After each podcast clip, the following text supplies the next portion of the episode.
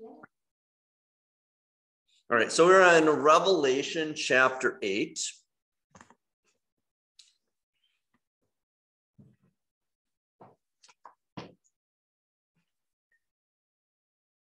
When the Lamb opened the seventh seal, there was silence in heaven for about half an hour. And I saw the seven angels who stand before God, and seven trumpets were given to them. stop you there for one second? Well, I want to let me read this whole thing and then I'll we'll come back. Another angel holding a gold censer came and stood at the altar. He was given a large amount of incense to offer together with the prayers of all the saints on the gold altar that was in front of the throne.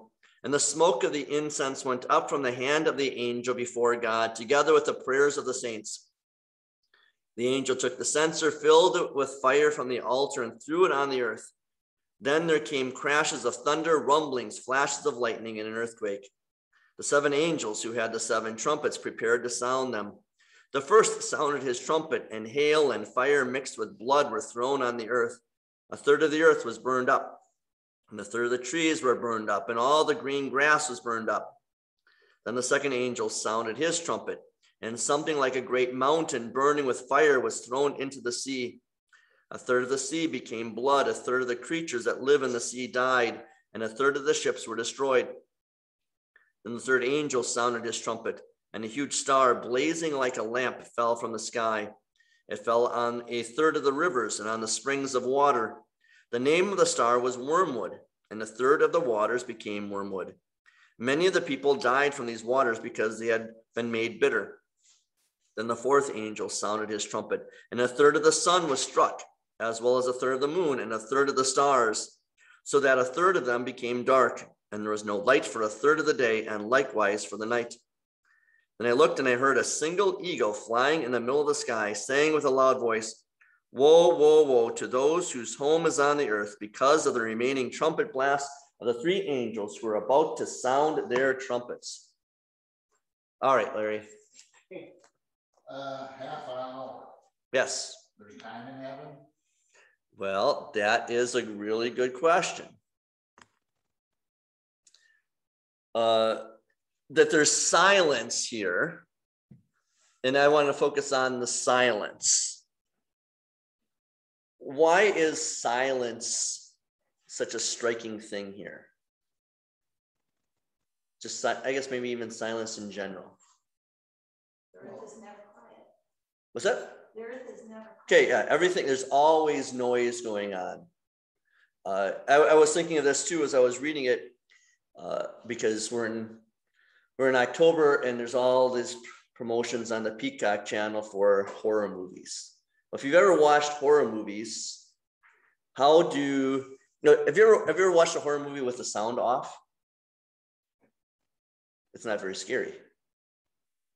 What do what does uh, the music and the sound effects for a horror movie?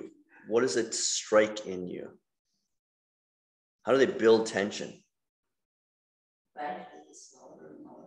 Yeah, or all of a sudden there's silence and you know there's something coming, you know, and then all of a sudden then there's a screeching sound and Jason pops out or Freddy Krueger, whatever horror movie you're watching, right? Or think of Jaws. You guys all seen Jaws. What was the music for Jaws? Yeah, and you heard that, and what did you know? You didn't have to see it because the shark didn't work in that movie, right? And it made a much better movie because you didn't see it. But there's silence, and then there's sound, and just focusing on that silence here because we're not used to silence, like like Sandy said, even in Lutheran worship. There's always someone's talking, someone's singing, whether it's me, the organist, uh, the people and the same thing now in heaven. Is always singing always praising and i think there's silence. So i want you to be to catch on to that silence because now that's a signifier that something eerie is lying ahead. And then to larry's point about the time with all of this don't don't put too much emphasis on like a half hour the thirds it's just trying, trying to say that's a short period of time Yeah. also made me think of the calm before the storm. Yeah. Yep, I think that's a good way of putting it. The, the calm before the storm. Because there's a storm coming, right? These, with these trumpets. Uh, so the picture I have on the screen is another image I found of the lamb with the seven seals, because now uh, those the seventh seal is being opened. So we spent time last week looking at the previous seals. Now the seventh seal is opened. Uh, and then you've got the the angel with the censer. We'll we'll talk about that. Uh, so what is know what is that talking about? Uh, is that the smoke from the incense on the altar is going up to God. And so remember, we saw in the fifth seal that when it was opened, there were the saints under the altar. So they're asking God to avenge their blood. And now God is getting ready to answer their prayers. And God is answering their prayers by sending judgment on the world. So the same coals that sent the smoke of the prayers of God's people up to God are tools that God is going to use to punish the people. But notice as we're looking at here that third, uh, a third of the sun, a third of the stars, a third of the seas, and so forth are destroyed. That's saying that these are warnings for a greater judgment that's coming. How does this all relate to what's going on on the planet? Right now? No. Sure. Yep, that's what we'll look at as we look more closely at it. Uh, so uh, the seven trumpets. So these are some ancient and some newer pictures of the trumpets. How did people use the trumpets in the ancient world as opposed to the way we use trumpets?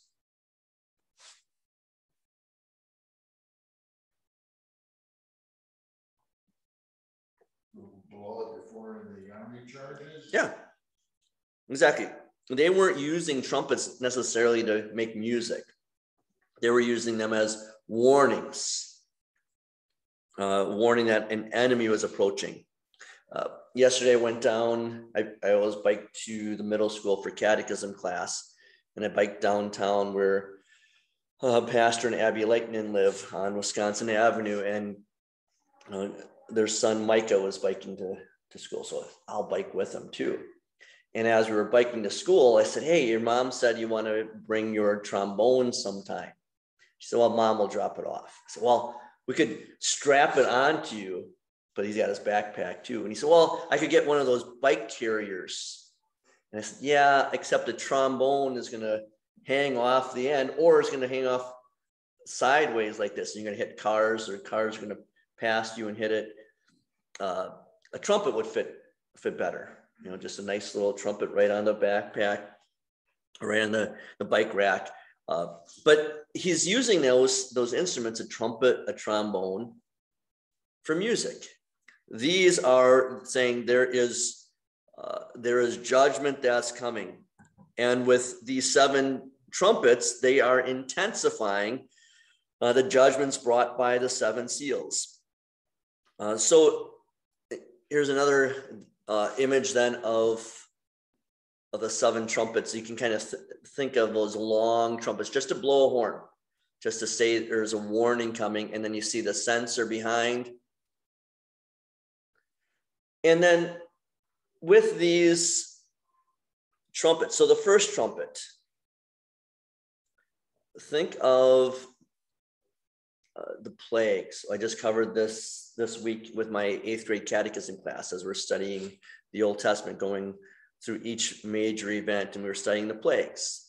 Again, I keep re, re, uh, bringing this up that everything in Revelation is just found elsewhere in Scripture. So, so with the first trumpet, how does that tie in to one of the plagues?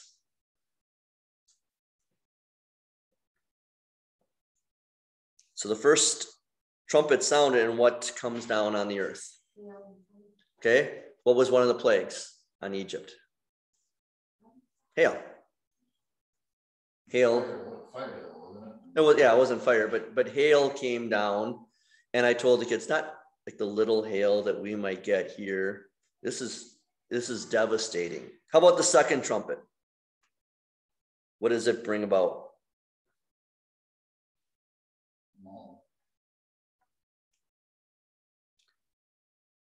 Burning with fire was thrown into the sea, and a third of the sea became blood.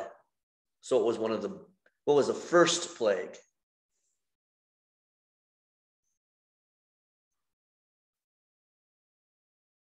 So the first plague was uh, the Nile River turning into blood. All the water in all that in all the sinks and all of the containers in Egypt turned to blood. The third trumpet, again, blood is referred to. And again, think of how bitter it was for the Egyptians. And then the fourth trumpet, what does it bring about? The darkness. And what was the ninth plague on Egypt? Just before the plague of the firstborn. It was darkness. A darkness for, that lasted three days that was something it, the Holy Spirit says that you could feel. So I asked this class of my eighth graders yesterday. I'll ask this of you. When was the last time you were someplace so dark that you could feel it?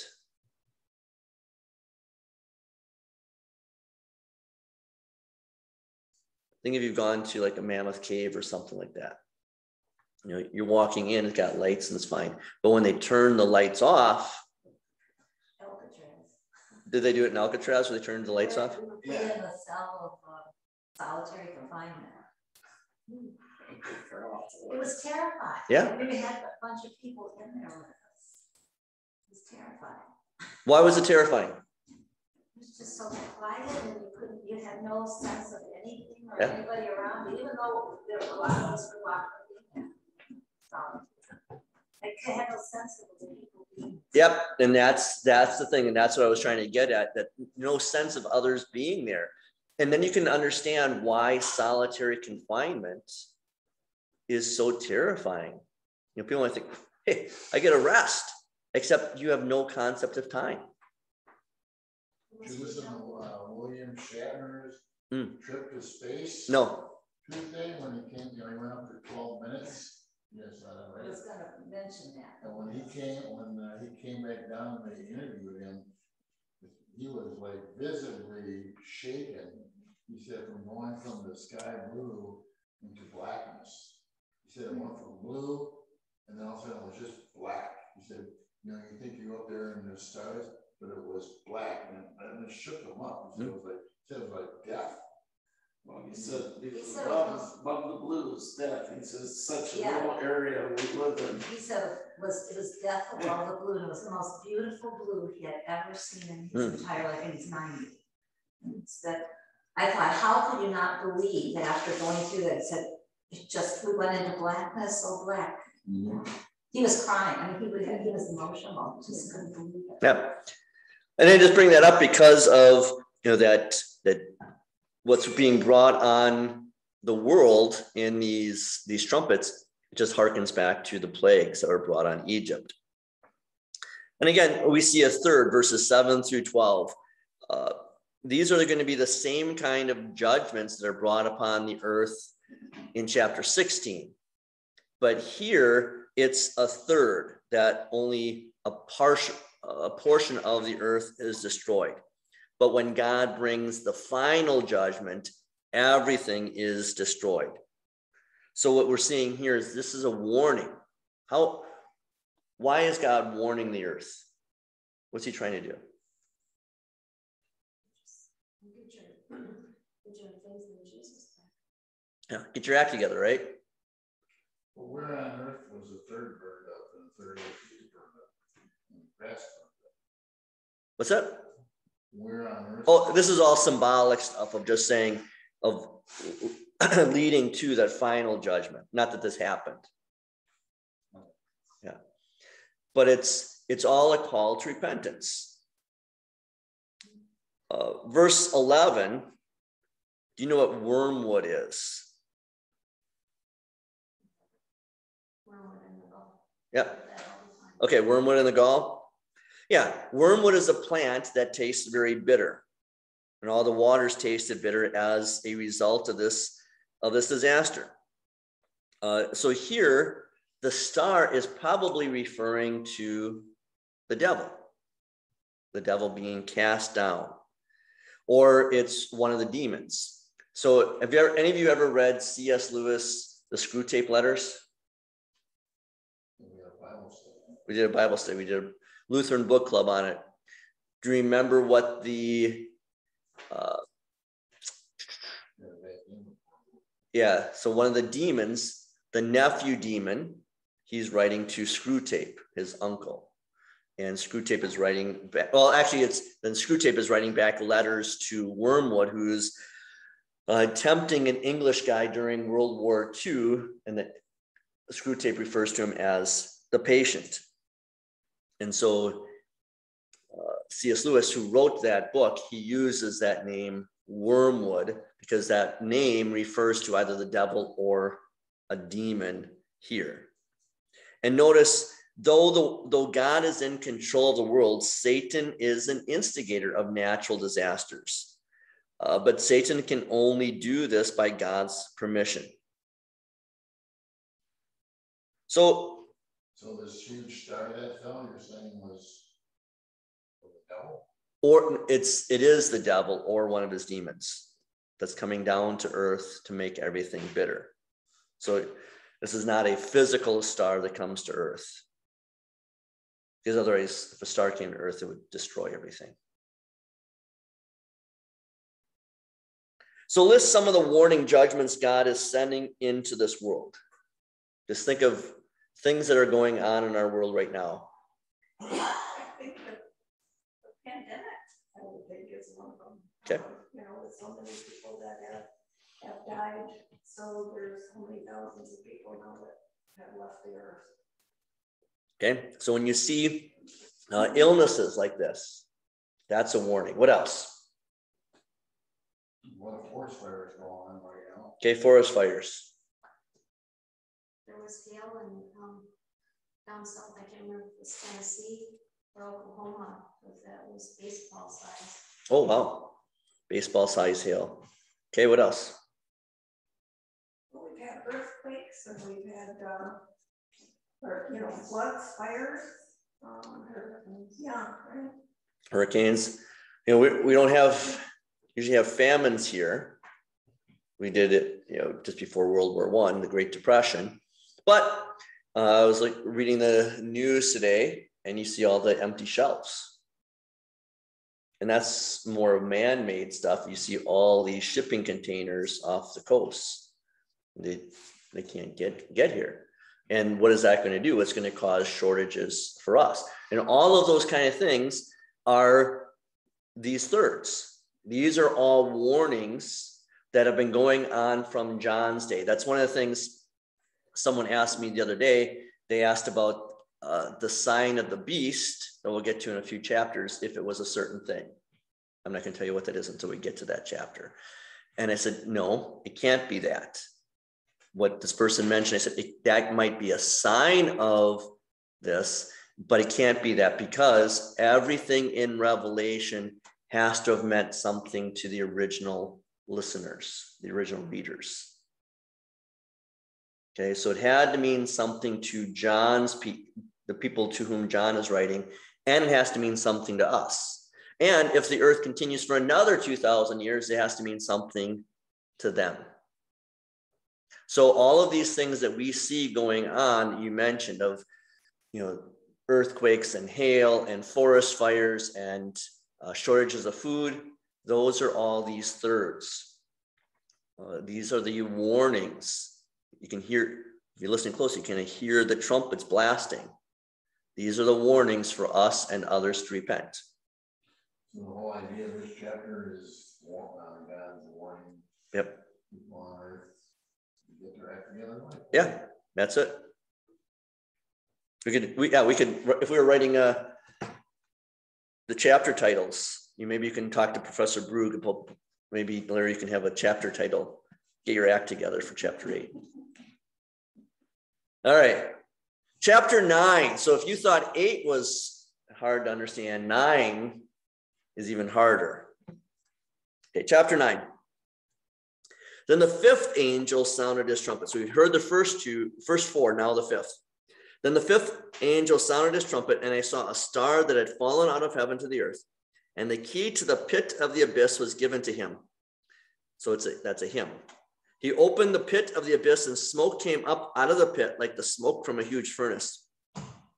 The sun and the air were darkened by the smoke from the pit, and out of the smoke came locusts on the earth, and they were given the kind of power that scorpions of the earth have. They were told not to harm the earth's grass, any green plant, and any tree, but only those people who do not have God's seal on their foreheads. Indeed, they were not given permission to kill these people, but only to torture them for five months. And the pain they cause is like the pain caused by a scorpion when stings a person. In those days, people will seek death, but will certainly not find it. They will long to die, but death will escape them. The locusts looked like horses ready for battle. On their heads were what appeared to be crowns that were like gold. Their faces looked like human faces. They had hair that looked like women's hair, and their teeth were like lion's teeth.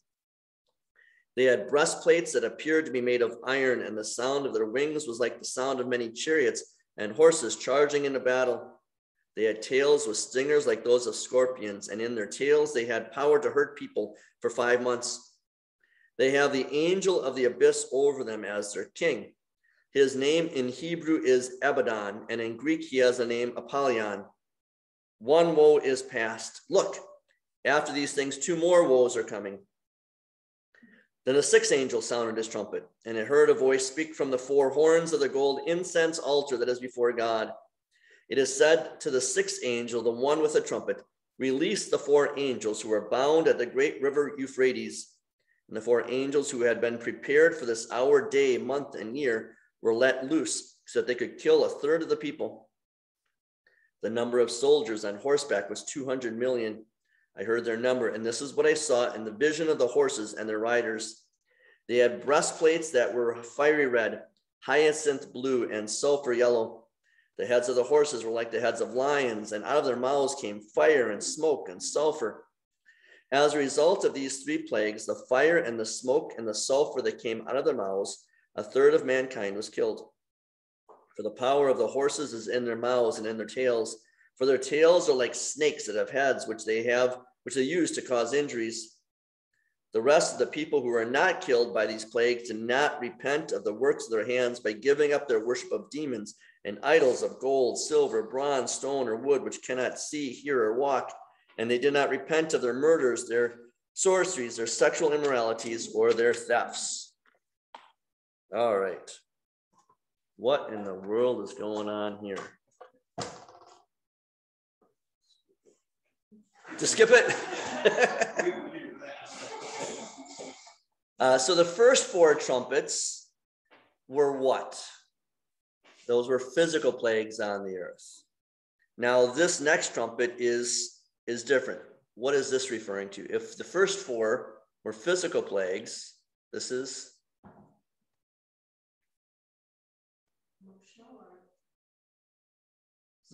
yeah, it's spiritual.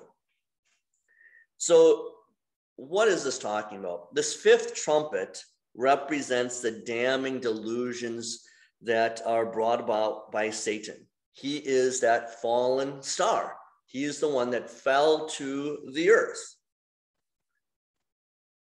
Now, these delusions cannot kill the body, but what can they do? Yeah, they kill the spirit, they torment the soul so badly. What do the people who are tormented by these false doctrines want to do?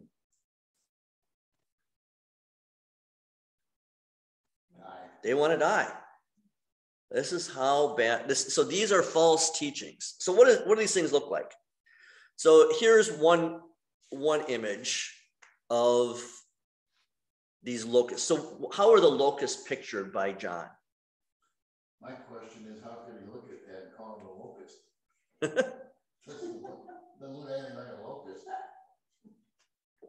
No. So here's one image. Here's a close up.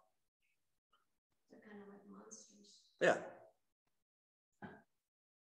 So it has a human face and a crown of gold and long human hair They have horses' hooves and a scorpion's tail and wings. And maybe, yeah, they don't look a whole lot like our idea of locusts. And yet, what is the idea of locusts? You don't just have one locust. Yeah, swarm. So you don't just have one false teaching. What do you have? In many swarms of false teachings. Uh, verse one, the key to the shaft of the abyss. So that there's a similar imagery in chapter 20 we'll look at later on.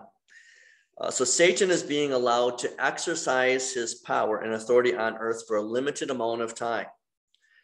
Uh, notice he's not the one that comes out of the abyss. We'll see him as the dragon that comes out later, but he is the one who releases them. So, how do you know that these aren't physical locusts, that they're not like real things? And these are the things you have to look at in scripture is that is there really a key to hell? You know, to unlock it and now open up this big pit? No, it's picture language. So, if this is picture language, then uh, all of these have to have be picture. You can't take something literally when some when everything else around it is figurative or symbolic. So, for example, I remember reading this back when I was uh, in college. Uh, so, this was a book that was published in the 70s. Uh, have you ever re- heard of Hal Lindsey's The Late Great Planet Earth? Okay, so that was a book he read. He wrote in the 70s. It became very popular. If you read the book, so you have to understand where they're coming from, where Hal Lindsey and others are coming from, is they have a wrong way of reading Revelation. They think most of it is literal, or it's figurative. So he said that these locusts with their wings and the scorpion's tails were Apache helicopters. Okay, because that was that was a time of you know with the Cold War with Reagan and so forth, and he thought that this was going to be a war that was coming. Uh, and he said that all of this was going to happen in 1988 year I graduated high school. Well, that didn't happen, did it? But I, I remember that imagery and then went back and looked it up. Yeah. Then that's the that's the issue where you take something that is meant to be uh, symbolic and you make it literal. And like I said before, it has to mean something to John's day too. They didn't have Black Hawk helicopters. In 2,000 years ago, they're probably not going to have Black Hawk helicopters either. They'll have something else. So it can't just mean one thing in one sense of time.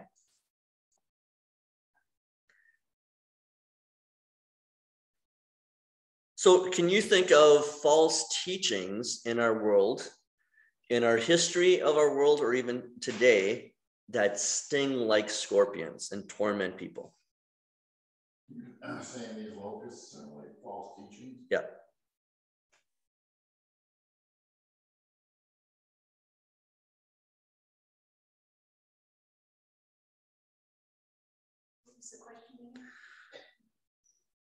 I was thinking about what Larry said and I forgot what you. Yeah. So, what what kind of teachings, false teachings, either today or throughout the history of our world, sting like scorpions and torment people's souls?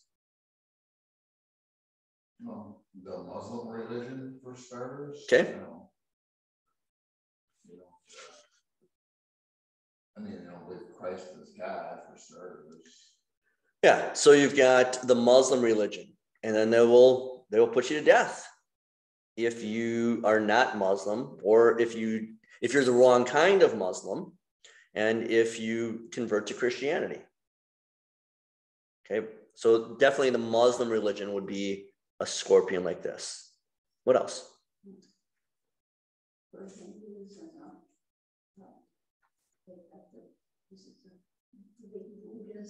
Yep. So Hindu, Buddhism. So with Muslim, you know, that is those are the dominant religions in the world. along with Christianity. Uh, I read a an article you can find it on our Facebook page. Uh, it's so Jeff Zondig is our pr- church president. His son uh, just graduated from the seminary and was called to be uh, go to the is it the Philippines? I think it's the Philippines. And he said in the this is a real short video, two minutes, interviewed at the seminary library only 1% of the nation is Christian. You know, think of, you know, they've got to have millions of people there, and 1% are going to heaven. The rest are trapped by these locusts, these uh, false teachings. Anything else? Think of uh, the drugs that are like heroin, cocaine, and all these drugs that are destroying people's lives. Uh, to the point where I think a lot of these people that are addicted probably would like to die, like the Bible says. you know. Okay. They're destroying people. Yep. And you can even think of false doctrines that torment Christians. Uh, last night, while I was working on things in the kitchen, I was listening to one pastor that was talking about this is, if you remember Benny Hinn, he was very popular for a long time. This is his nephew, and his nephew in in his teachings right now is saying that Christians can become perfect, that you can get rid of sin, which is exactly the opposite of the what Scripture says, right? It's what we believe as Lutherans that we're born in sin, we live in sin. Luther says we're saint and sinner. Okay, but uh, that's a false teaching, and the people in the crowd. So I expect there's going to be false teachers like this. But when you've got people in the audience, his church, that are cheering for this because they don't read scripture, they are trapped and they're being stung by these scorpions. So it doesn't seem like it's just false doctrines that these things represent. Uh, it could be there, you know, really any kind of sin and temptation that people are confronted with. I don't think it's necessarily sin and temptation. This is from everything I've read. This is the Satan's lies, his his false teachings that get out to. Well, To sting people. Lies would be that, you know, you can find happiness in wealth or something like that, or you don't. Yeah, I, I see what you're saying, but I think it's it's that the coordinated effort of teaching, of a false teaching, and uh, you know, because we're going to come up with our own things on our own with our sinful nature, but this is coming up from from Satan, who then can ally itself with our sinful nature. Uh, verse 11, it calls uh, this angel of the abyss, who's the king of the demons, calls him Abaddon and Apollyon. Abaddon in Hebrew, Apollyon in the Greek. If you look down at the bottom of your of your Bible, it says that the name is the same in both languages. It's destroyer. That's a good name for the devil, isn't it? Destroyer. Would, would the Pope fit in on, on any? I would think the Pope would definitely be in there. Uh, I read something where one of his archbishops was talking about that the Pope is definitely in favor of a one world order, which is kind of scary. And that's coming from inside. That's that's not us as Lutherans saying, well, this is what the Pope says. This is from someone inside the church. But we're going to see the papacy specifically in chapter 13 with the beast out of the out of the land who allies himself with the beast out of the sea which is the government that persecutes christians and then so you have the apostate church working with the persecuting government of chapter 13 working with the uh, the great dragon of the devil of chapter 12 so there's a lot of enemies coming at us. So not only we have a dragon, we've got two beasts, and we've got these scorpions. But notice, who whom do these scorpions affect?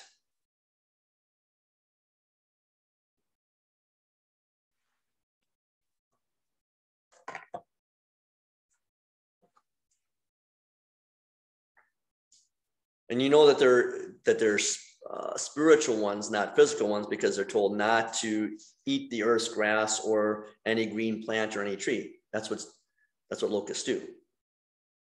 Instead, they are to go after people, except which people? Uh, verse four, right at the end of verse four. People without the seal on And who are the people who have the seal on their foreheads? believers. Us, the seal of our baptism, the seal of Christ on our head to our heart, marking us as redeemed children of God. So we need to be aware of these false teachings, but because we have Christ protecting us, we don't have to, these aren't going to be affecting us. They're only affecting the people that are not Christians. Okay.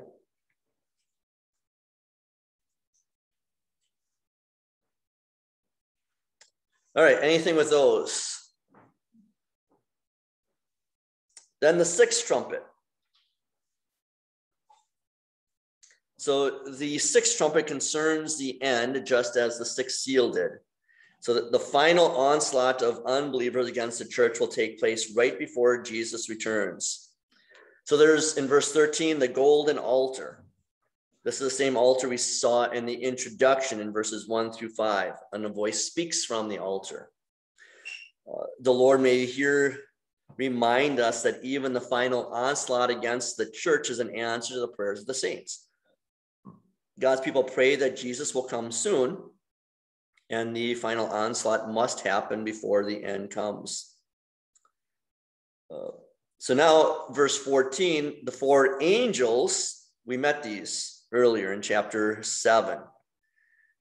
Before that time, they were prevented from wreaking harm on the earth. Now they're re- released.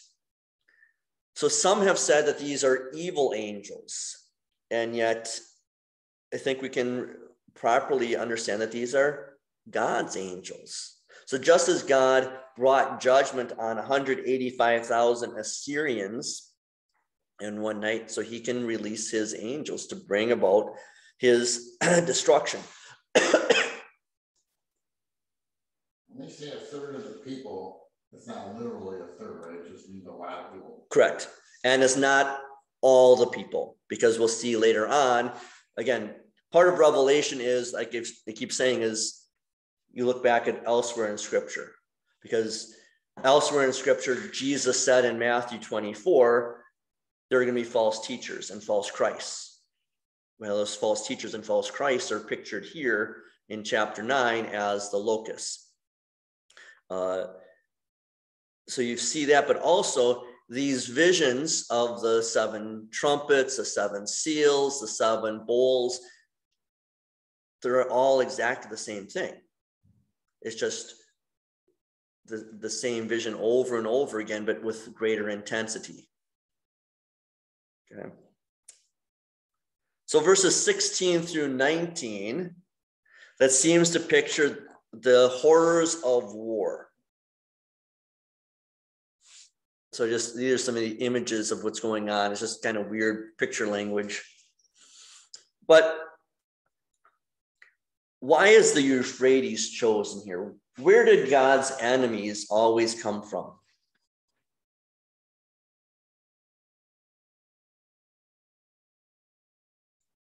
And they came from across the Euphrates. Babylon, Assyria, those were Israel's great enemies.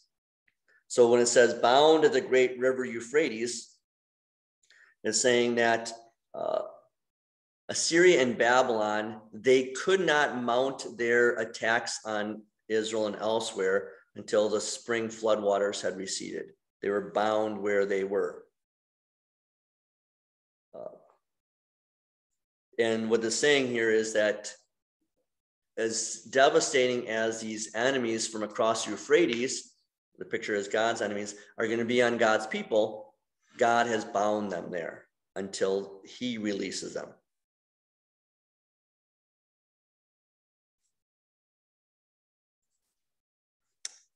Uh, so Larry brought this up in verse 18 a third of mankind was killed.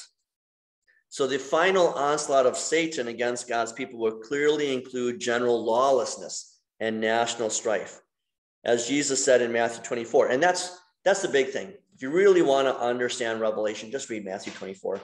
Matthew 24 is easy to understand, and then Revelation is much more difficult, but it's really picture language of Matthew 24. But he said, The love of most will grow cold. How do you see the love of most growing cold today? Empty churches. Empty churches is one.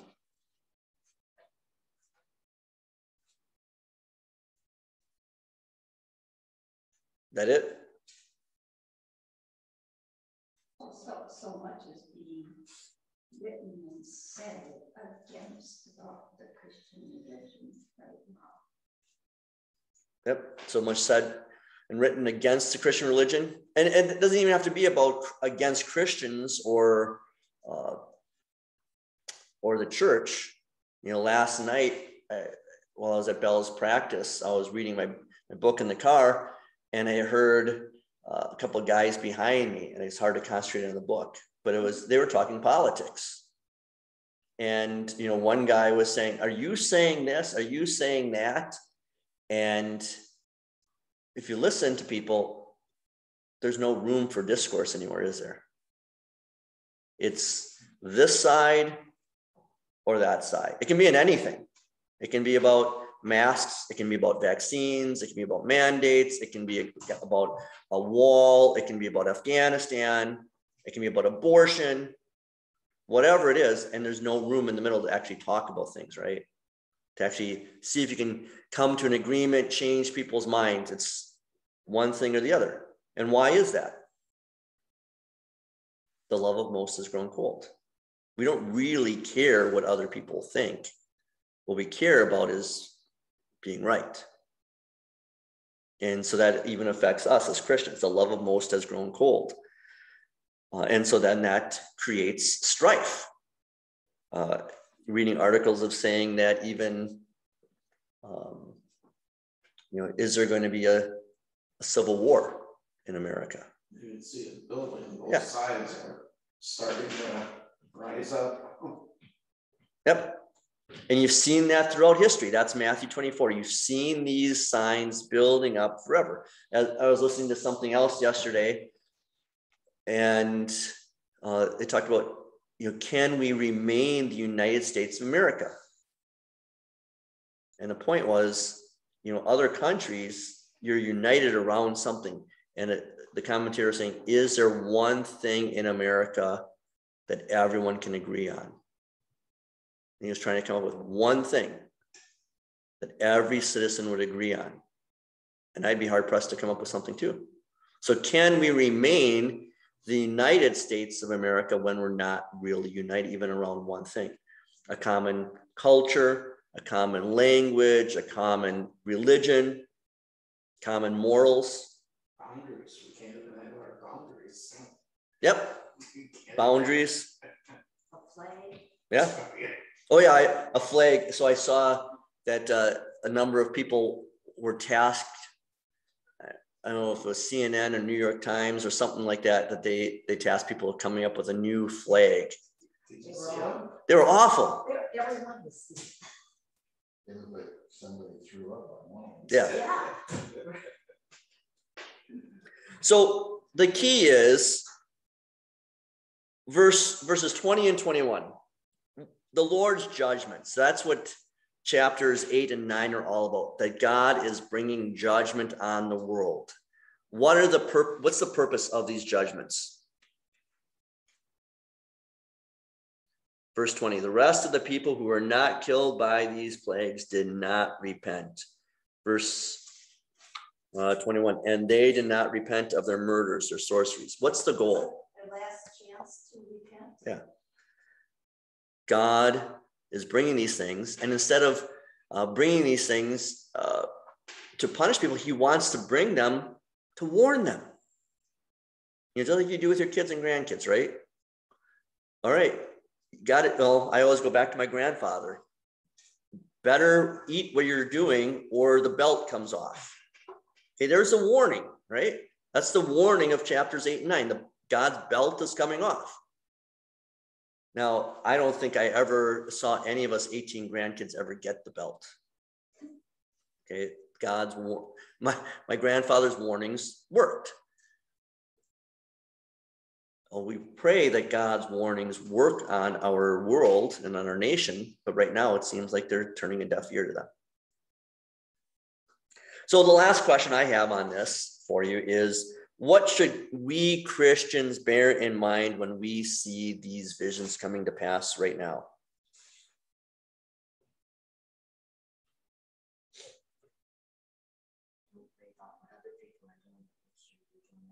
Yeah, You, you cannot repent for other people, but you can repent for yourself. What else? That's a good one.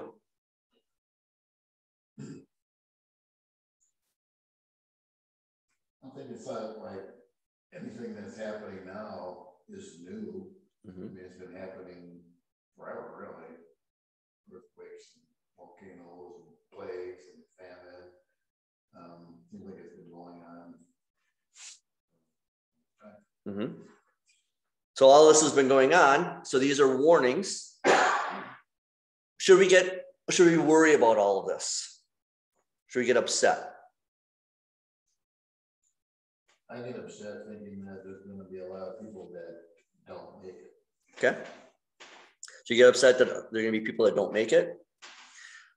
For us as Christians, all of this is warning us, and then we shouldn't sit back, oh, at least I'm safe At least I got the steel in my forehead. And then uh, we can be comforted in that God is in control. He is the one that's sounding the trumpets with his angels. He's the one that's bringing out these judgments to get people to repent. He's the one that lets wormwood, lets the, the star that has fallen into the abyss. He is the one that allows all of this, but at any time he can say enough is enough.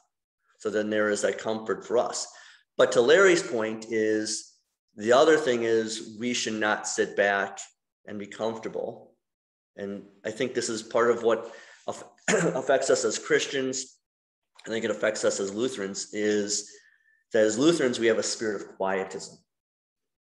And what I mean by that is we like to be by ourselves. We like to be left alone. And uh, hopefully just people will leave us alone we'll do our own thing in our church and our school and our high school just let us do our thing and that served us well but what's what is the issue of our quietism? The issue i think is we've seen this in the past and it's time again. We have to get out of our homes. We got to get out of our churches. We got to share the gospel. We got to be putting those seals on people's foreheads. The time of uh, the time for the church is now. When people are so upset and their love is growing cold, what is the only thing that we have to offer them? We have hope and faith and love. The one thing that they need more now than ever, well, not maybe more than ever, but throughout history, as people have seen these judgments coming down on them, Christians have been that preaching that message of love and hope and faith. And we got to do that again. So that's what I've got. Any other questions on this? Going back to the locust. Yes. Can't let the locust go.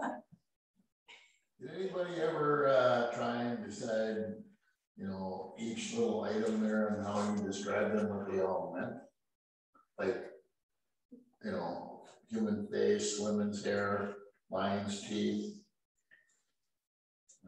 Did anybody ever say, well, that, was that symbolic for anything in particular? Or was it just to show something that was some kind of monstrosity coming out of? Yeah. What I have in my notes for it is uh, exam examine the details of the symbols of the locust. Uh, notice what the locust can do. Uh, uh what makes it clear, clear that these are not literal locusts. They didn't eat grass or leaves, but were able to torment people. Their sting was like that of a scorpion. So they had physical characteristics of attacking troops. They had lion's teeth and human hair. Their leader was Satan. And then connecting with that is the smoke and darkness An ina- inability to use death as an escape bring to mind a condition which people find themselves in. Uh, that the locusts could sting like scorpions, but they couldn't kill. That although people were tormented, they couldn't die. So in scripture, darkness often symbolizes the absence of God and his blessings. Smoke in the air leads to such darkness. The condition being depicted here, which the locusts cause, is people being deceived by false teachings and kept from the truth of the gospel. And so, and then the last part is note the locusts only have power over those who do not bear God's seal. God's elect are spared.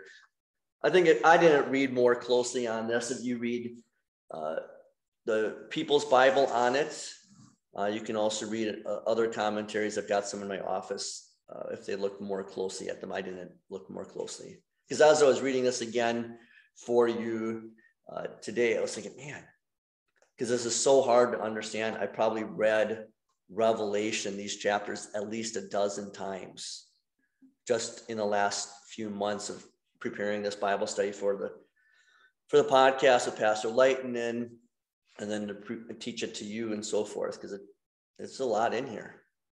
So, but I, I to answer your question, there, you just have to look more at those commentaries. And uh, I got a T-shirt coming with an acronym for Bible. Best instructions before leaving Earth. Okay. There you go. Good. So this whole thing is not literal, nothing literal, it's all. Yeah. Um, symbolic, people that he was writing to understood it, they didn't think he'd gone off the deep end when he wrote this. Well, I don't I don't know what they thought about John. But again, thing makes me think about these locusts too is what's, you know, really going on nowadays, which it maybe has all this before, but not to the extent is the lying that's going on. Mhm. I mean, there's so much lying going on from politicians, and it's like, it's blatant, and it's, it's, they're shameless. They'll come out and say something, tell you a lie, and they're, they don't even care, and they know they're lying good. They don't care, and people buy into it. yeah. It's like, you know, Nancy Pelosi again this week. Well. Well, here, let- uh, I'm gonna I'm gonna stop the recording and then we can talk about those kind of things. So, uh, but then go ahead and read chapters uh, 10 and 11. So the the change there's a definite change now from what we've seen in the last few visions, and then we're going to start uh, getting into uh, with 10 11 and then the next one on the the dragon and the beasts.